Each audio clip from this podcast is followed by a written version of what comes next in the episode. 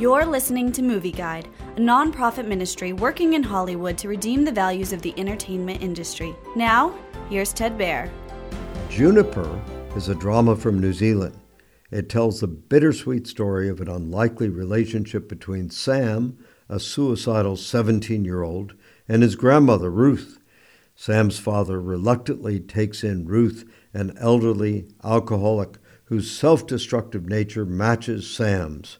Ironically, Ruth may be the key to Sam's reclamation.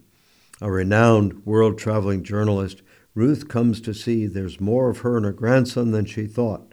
They get to know each other over drinks and philosophical conversations about life and death.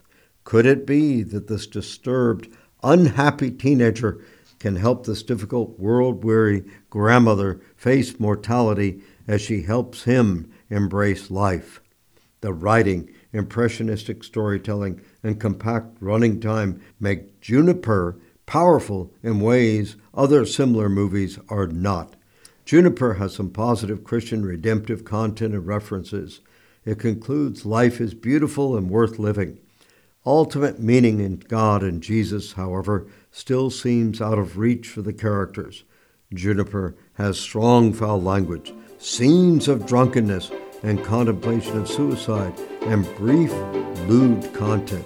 Movie Guide works to protect you and your family from the negative influences of the media and is also working in Hollywood to redeem its values from a biblical perspective.